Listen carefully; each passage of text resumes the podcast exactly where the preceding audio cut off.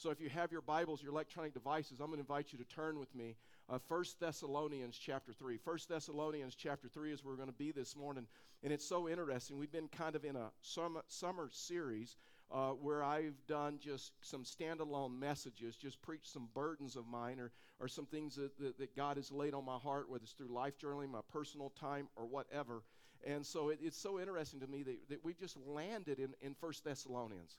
And uh, I normally preach through books, and so maybe that's where this comes from. But we've been in First Thessalonians, and we looked at just a place of encouragement. We've looked today we're going to look at a, just a place of faithfulness. That the local church should be a place of, of relationships, it should be a place of faithfulness. In other words, this my faithfulness should encourage you, and your faithfulness should encourage me. In other words, this that in the local church we should have relationships, and we had relationships with each other. In other words, we don't worship as strangers, but we worship with relationships, we worship with friends, and our testimonies, our life encourages one another.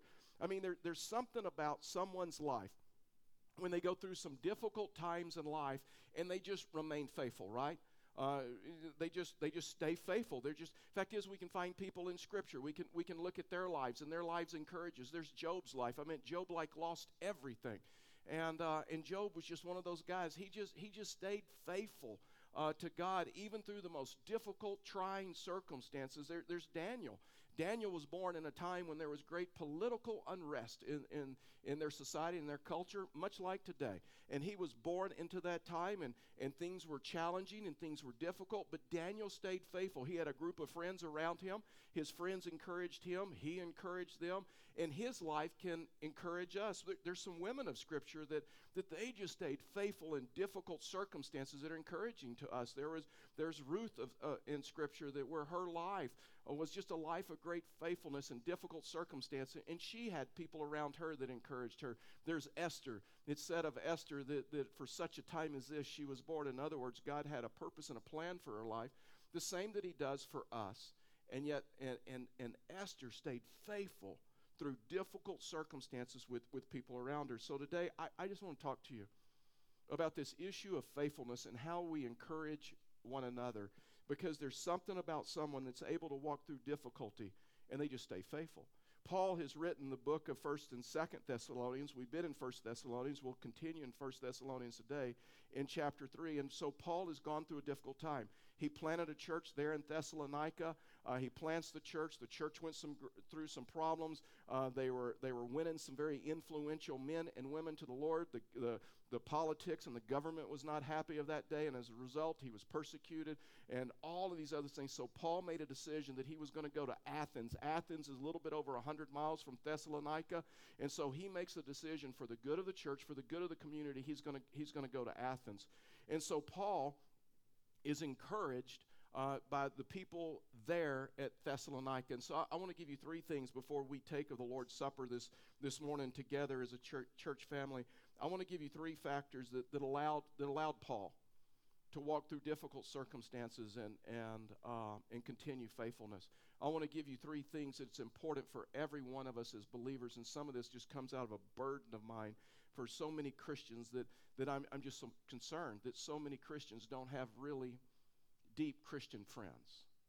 In other words, this is as good as it gets for most believers. Uh, a worship service or a time together, but they, but they really don't have anyone around them that they're connected to that can encourage them, that are believers and share scripture with them and encourage them. So I want to give you three things. I want to give you three things that every one of us needs if we're going to remain faithful uh, through difficult times. The first one is this we need people around us that it can encourage us. We need people around us that encourage us. We need people around us that we have relationships with. We need people around us that love us and know us and, and, and we have a relationship with, and they encourage us. I mean, it, it seems like our world, right? Our world is getting more and more negative. We may be land of the free, but we're becoming land of the complainers, right? I mean, all you have to do is look at social media and you realize that, you know what, we are becoming just a land of complainers, and it seems like everybody's so negative, and it seems like everybody complains about everyone and everything.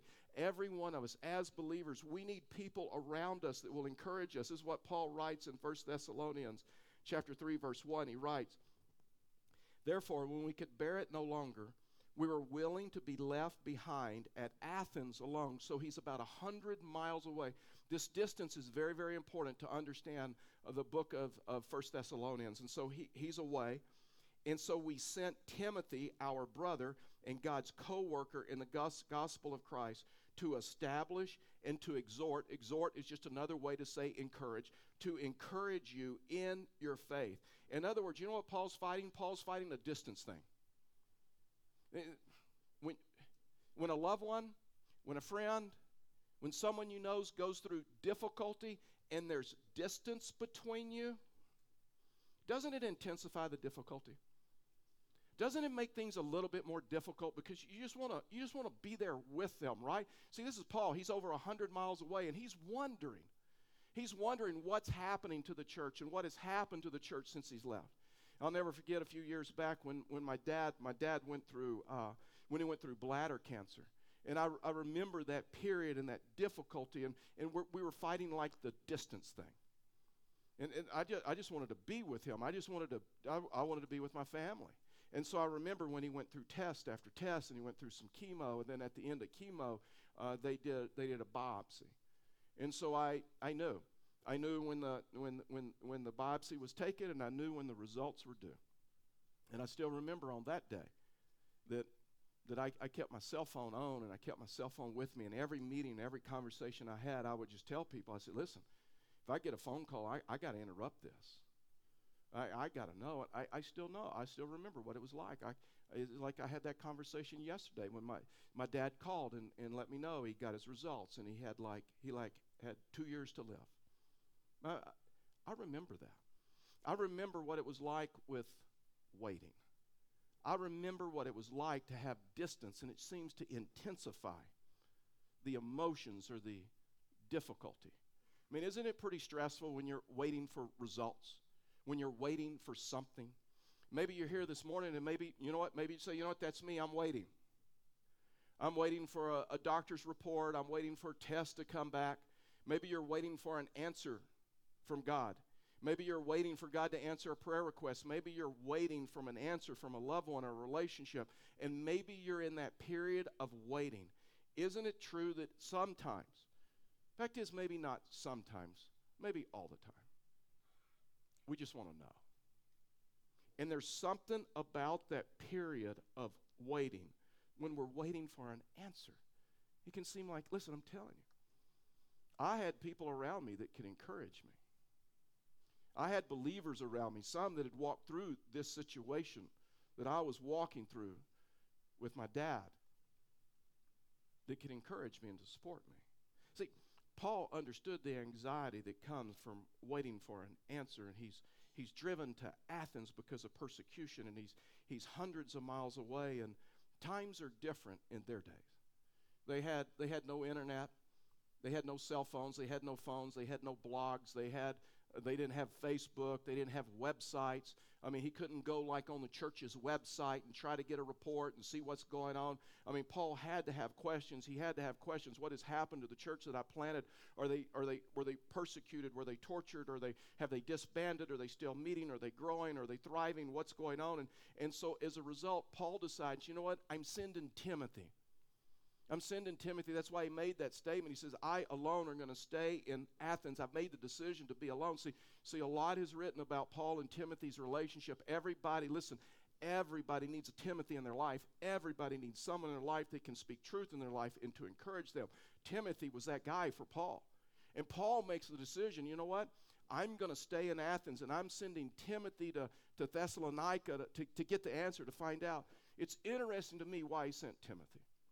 Timothy had a relationship with the people in Thessalonica. See, Timothy was there with Paul when Paul planted that church. He, Timothy had credentials with them, uh, credibility.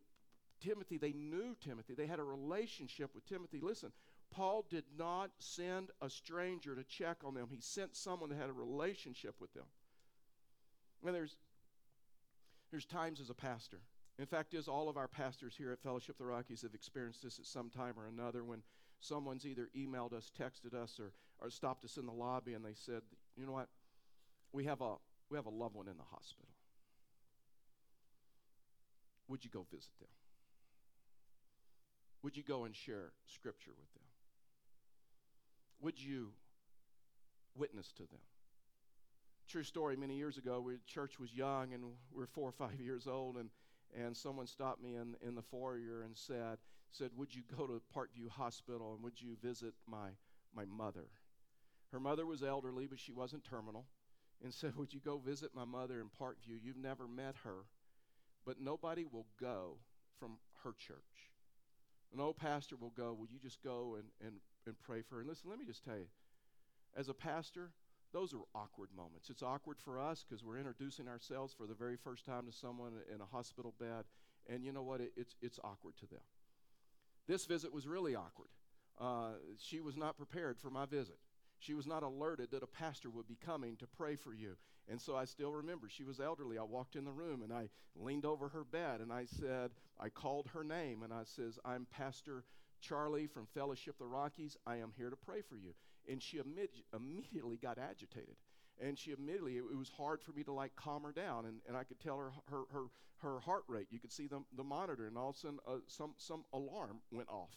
And soon after that, a nurse comes into the office, and I'm sorry, not the office, the hospital room. And, and so I, I go stand outside. And so a few minutes later, the nurse comes out and says, Pastor Charlie, I just want you to know she's okay. And I'm like, thank the Lord that, you know. She said she is very, very confused, though, because no one would come to visit her from her church, and so she thought you were here to give last rites. I'm telling you. I'm, I'm telling you. People do not need a stranger to share scripture with them.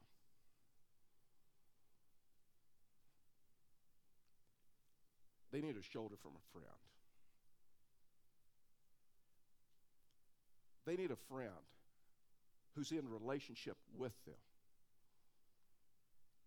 that can share scripture. I'm telling you, just a moment of real transparency just out of a burden. Sometimes I'm so burdened by the majority of Christians that for them this is as good as it gets for a Christian community. Worshiping with hundreds of people that they really don't know. They really don't have any relationship with. And we have conversation after conversation with people. They go through difficult times, and, and we as pastors, we do the best we can to minister to them and help them. But what they need, they need, they need a life group. They need people that can speak truth into their life and can encourage them and build relationships with them. It's just the importance of a life group. In fact, is Paul used the term, he, he, he said exhort, that we're to exhort. That, that means to encourage. In fact, is the word exhort comes from the Greek word paraclete, which means this, to come alongside of. We need people that can come alongside of us.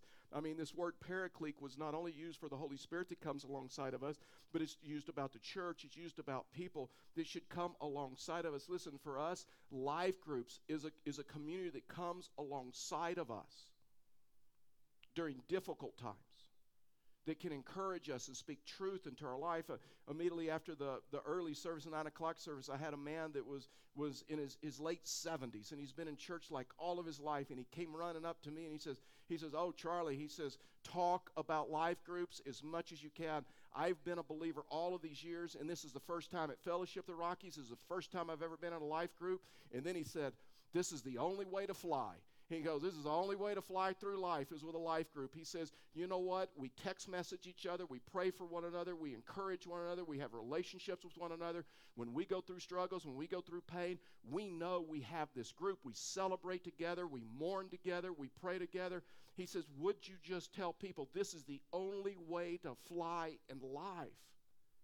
I'm telling you, we were designed to have relationship. It's such a burden of mine that when you go through difficulty, when you go through pain, do you have any Christians around you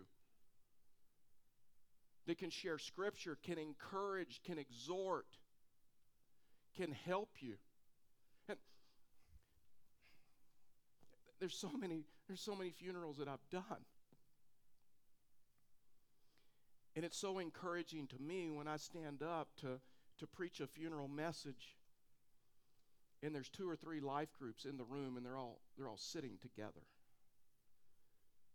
It's encouraging to the family. See, funerals are kind of awkward for a lot of people. They're awkward for all of us. What do you say? You know what? Just you being there's enough. Just you it's it's the ministry of presence. It's just you being there, just them knowing that, you know what, I'm not in this alone. Listen, I'm telling you. It's them just knowing that they're not in this alone. I think a great model in life would be um, try to go to every wedding you're invited to, but never, never, never, never miss a funeral.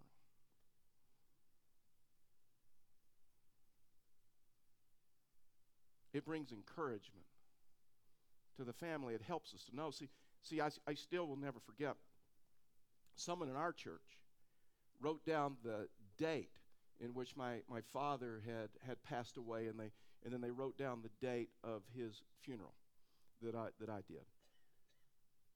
On the one year anniversary, this individual sent me a, a card and said, I know today must be a tough day for you, and I'm praying for you. See, a lot of th- times we think it's the big stuff. It's the little stuff.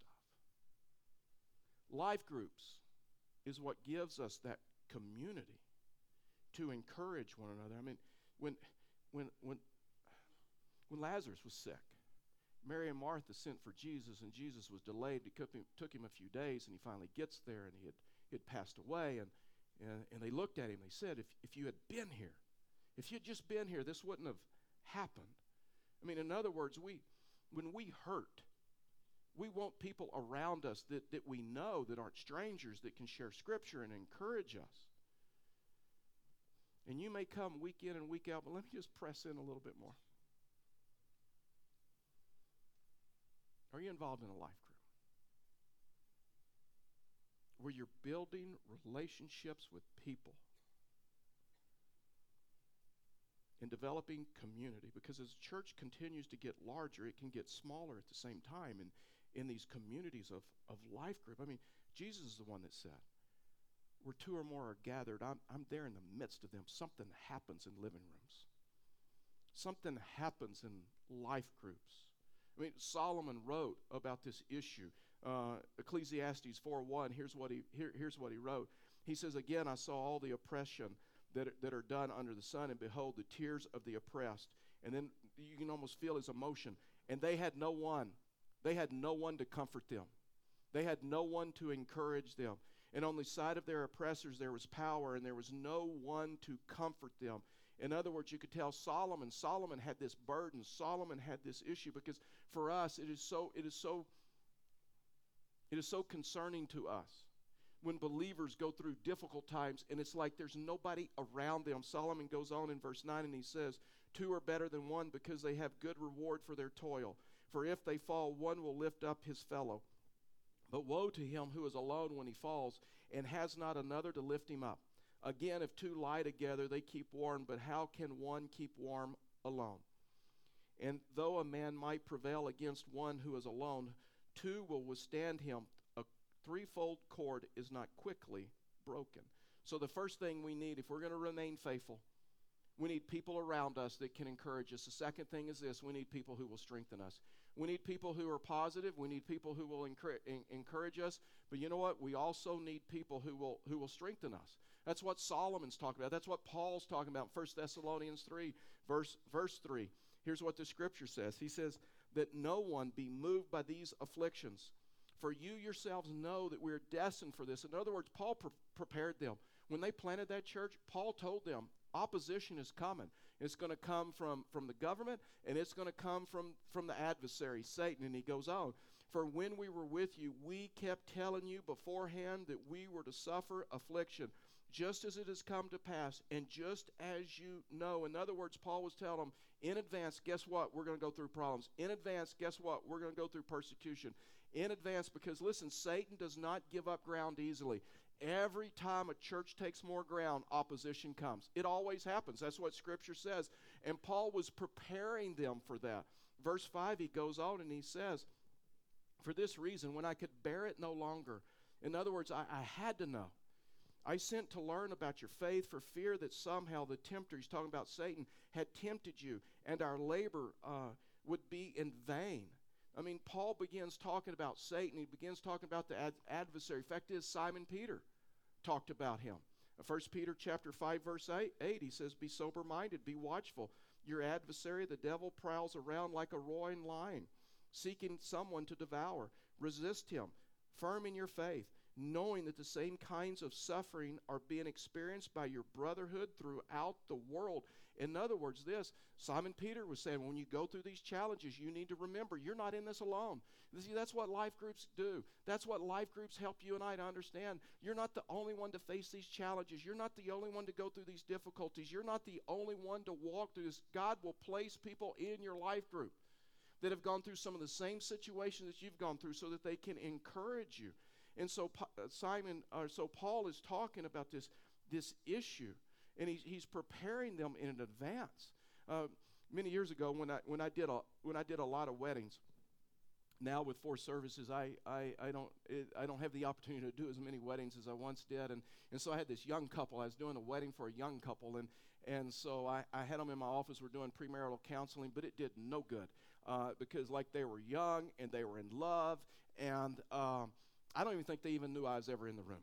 They just kept looking at each other. All they wanted to talk about is how we met and our first date and all that other stuff. And so, like, they, it was, it was like it was just so frustrating. It was so hard just to get them to listen to me. And so, so we're, we're at the we're at the wedding, and the groom and I were standing in that room, and they're they're like seating the moms. And so we're about ready to go out, and I glance over at the groom, and the groom is like lost all of his color. I mean, this guy is pale. He's no longer breathing like he should be. And I'm like, I'm like, are you okay?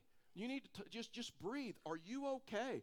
Because honestly, I've had in weddings, I've had way more grooms that just passed out than brides. I and this is just my personal opinion. I think the reason for that that the groom just finally realizes in front of everybody, "Oh no, I'm getting married." I mean, the the bride, you know what you guys you guys have been dreaming about that like your whole life. You've been playing dr- wedding and all this other stuff and the groom just realized that.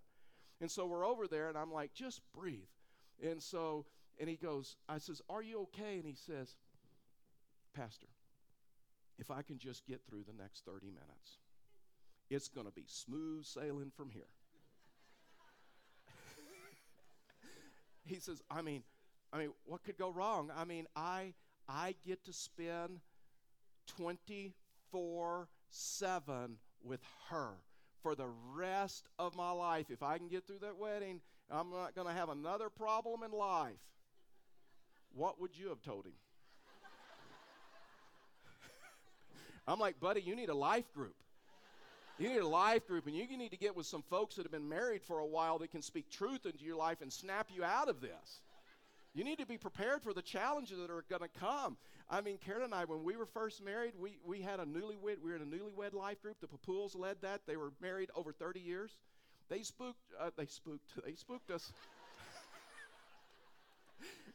They did. They spoke truth into our life. We needed them, right? And some of the truth they spoke in our life, we didn't like at all, but we needed it.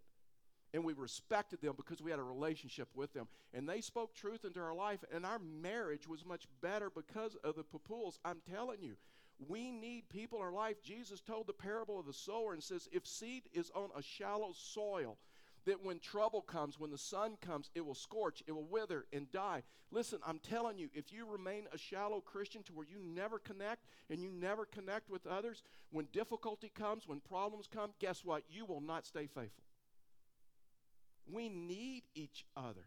And so, what, what Paul's talking about is we, we need people that will encourage us. We need people that will strengthen us. And the last thing, we need people that will comfort us. We need people that will give us comfort with the same comfort that they receive from God, is what, what Paul said in Corinthians. But here's what he said about this issue of comfort. Uh, 1 Thessalonians 3, verse 6, he says, But now that Timothy has come to us from you and has brought us the good news of your faith, and love and reported that you always remembered us kindly and long to see us as we long to see you, for this reason, brothers, in all our distress and affliction, we have been comforted about you through your faith. For we now live if we are standing fast in the Lord. Can you imagine what this early church felt when they realized they were encouragement to Paul? Isn't it something when you realize you can act, you, you actually encourage someone? You actually minister to someone? I mean, there's something powerful about that, right? When you realize, guess what? I can encourage someone and other people encourage me. I mean, when you when you look at this issue, you just realize that that it's so powerful when you realize that God has created us for God has created us for community. And God has created us to minister and to have relationships with, with one another. Isaiah 40 31 says, But they who wait for the Lord shall renew their strength. They shall mount up with wings like eagles. They shall run and not be weary. They shall walk and not faint. In other words, this is the three stages of life. One time, you know what? One day I'm going to preach this. These are the three stages of life. There's those, those, those times in life, right? The times in life when, like, you're on top of the world. That's when you mount up with wings like eagles, and, and that's a celebration of life, and you're, you're like on, on top of the world. But then there's other times of the world, that, life, that you go, just go through the routine. They shall run and, and not be weary. And then there's other times of life that, you know, the difficulty of life where it's like all you can do is walk. And all you can do is just keep putting one foot in front of the other so you do not grow faint. And Paul says that is when we need. That is when it's so important that we have community. It's important in all phases. It's important the celebration. Listen, a celebration is not a celebration without friends around us, right? A party is not a party until relationships, people show up.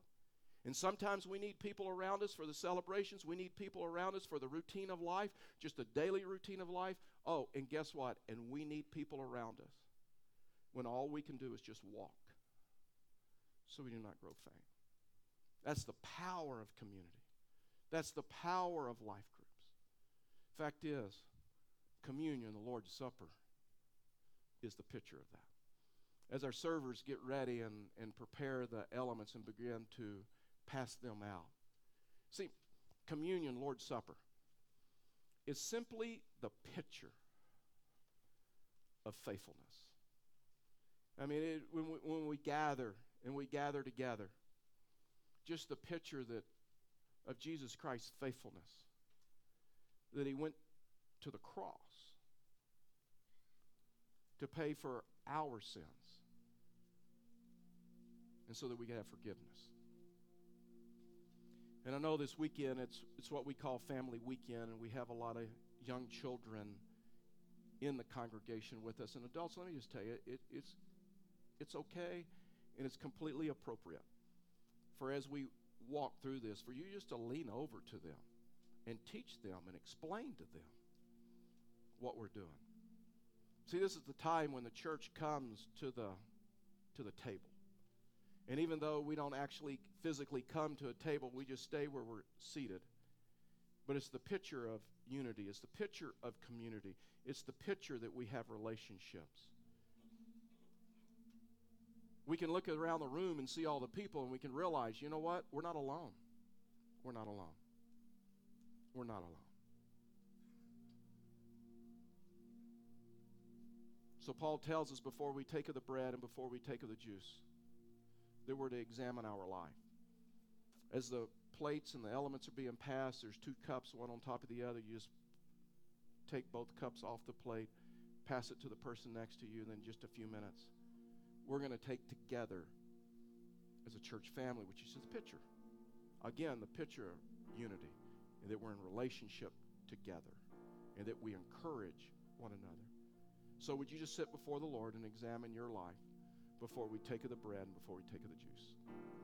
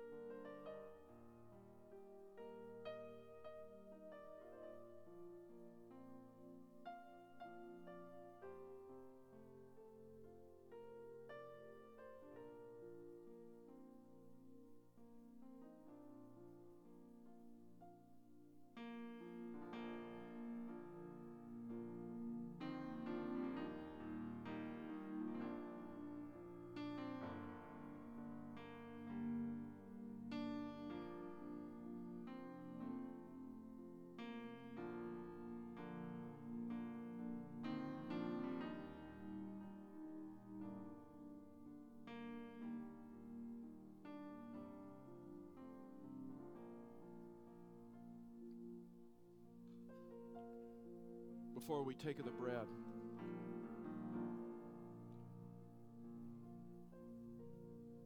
The Apostle Paul writes these words in 1 Corinthians 11.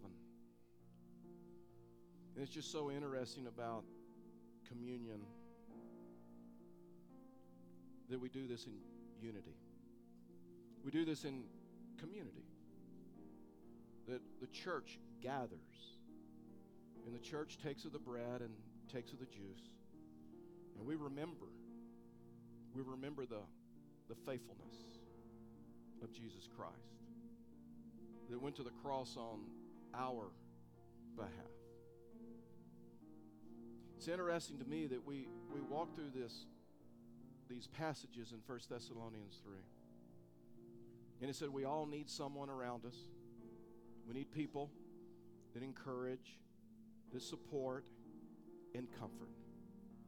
Aren't you glad that we have a God that encourages us? Aren't you glad that we have a God that doesn't remind us of our failures, doesn't remind us of our sins? Aren't you glad that we have a God that says that I will take your sins and I will put them behind me, never to look on them again? I will take your sins and I will cast them as far as the east is from the west that I will totally and I will completely forgive you. And we encourage one another with those words. And so here's what here's what Paul writes. He says, "For I received from the Lord what also I delivered to you." That the Lord Jesus, on the night when he was betrayed, at his lowest moment, he stayed faithful. And he took bread. And when he had given things, he broke it and he said, This is my body, which is for you. Just do this in, in remembrance of me. And so we, we remember. We remember that we are totally and completely forgiven. We are deeply loved in Christ. Fact is, in Christ, we are perfect. We are complete. We are lacking nothing. In Christ, we have total forgiveness and freedom. He is not holding a sin over your head. He is not trying to get even with you. That's what communion is about. It's about us remembering that. Before we take of the bread, let's pray. Father, we thank you for your love. We thank you for your grace. Father, we just thank you that we can just come to this moment and take of the bread with our brothers and sisters in Christ in a local body. And may we be encouraged not only by you, but may we be encouraged by the people around us of their faithfulness, of their faithfulness. So, Father, we thank you that because of your sacrifice, we're totally and completely forgiven. For we ask these things in Jesus' name. Amen. Would you take with me, please?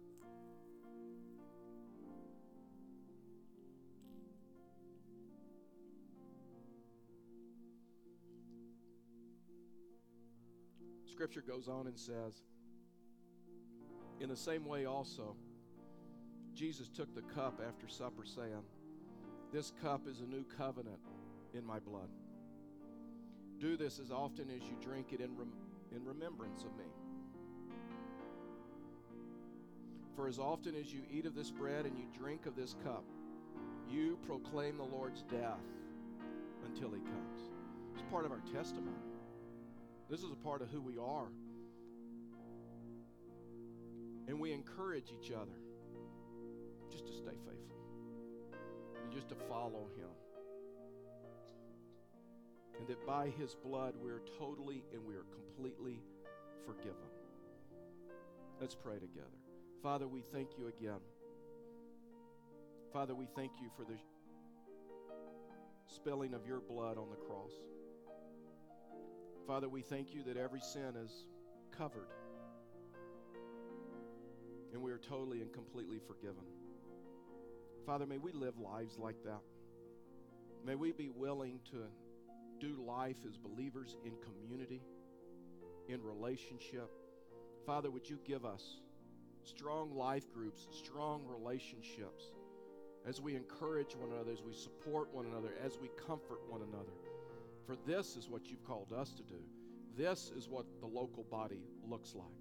And so, Father, we thank you that we can come to the table in relationship with one another and in a relationship with you. And we're totally and completely forgiven. For we ask these things in Jesus' name. Amen. Would you take with me, please?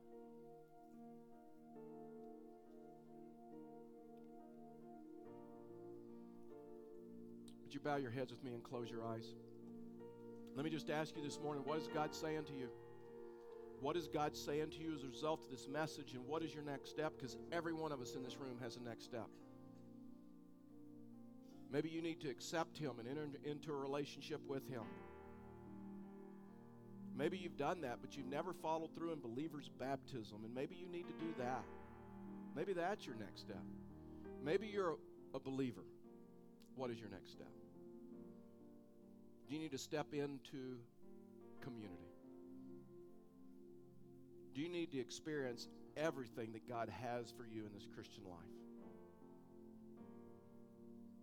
And step deeper into community.